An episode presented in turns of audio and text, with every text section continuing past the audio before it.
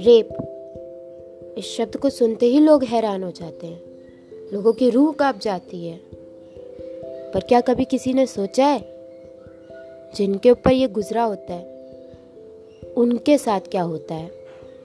मैं मुस्कान रस्तोगी इस शब्द को लेके कुछ बोलना चाहूँगी।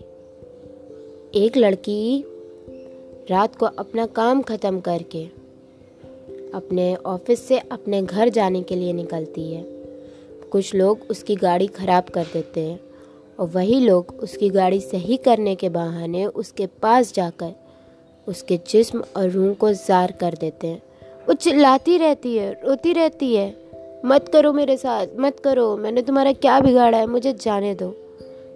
पर वो लोग उसकी एक नहीं सुनते, उसकी तरफ़ तक नहीं देखते, उनकी जिस्म की भूख यहीं नहीं ख़त्म हो जाती। हैवानियत की हद तो तब पार हो जाती है, जब वो उसे ज़िंदा मार के जला डालते हैं। ए हैवान बन तू इंसान, ख़त्म कर ये कहानी जिस्म तार करने की। वो चिड़िया है, मत काट उनके पंखों को तू।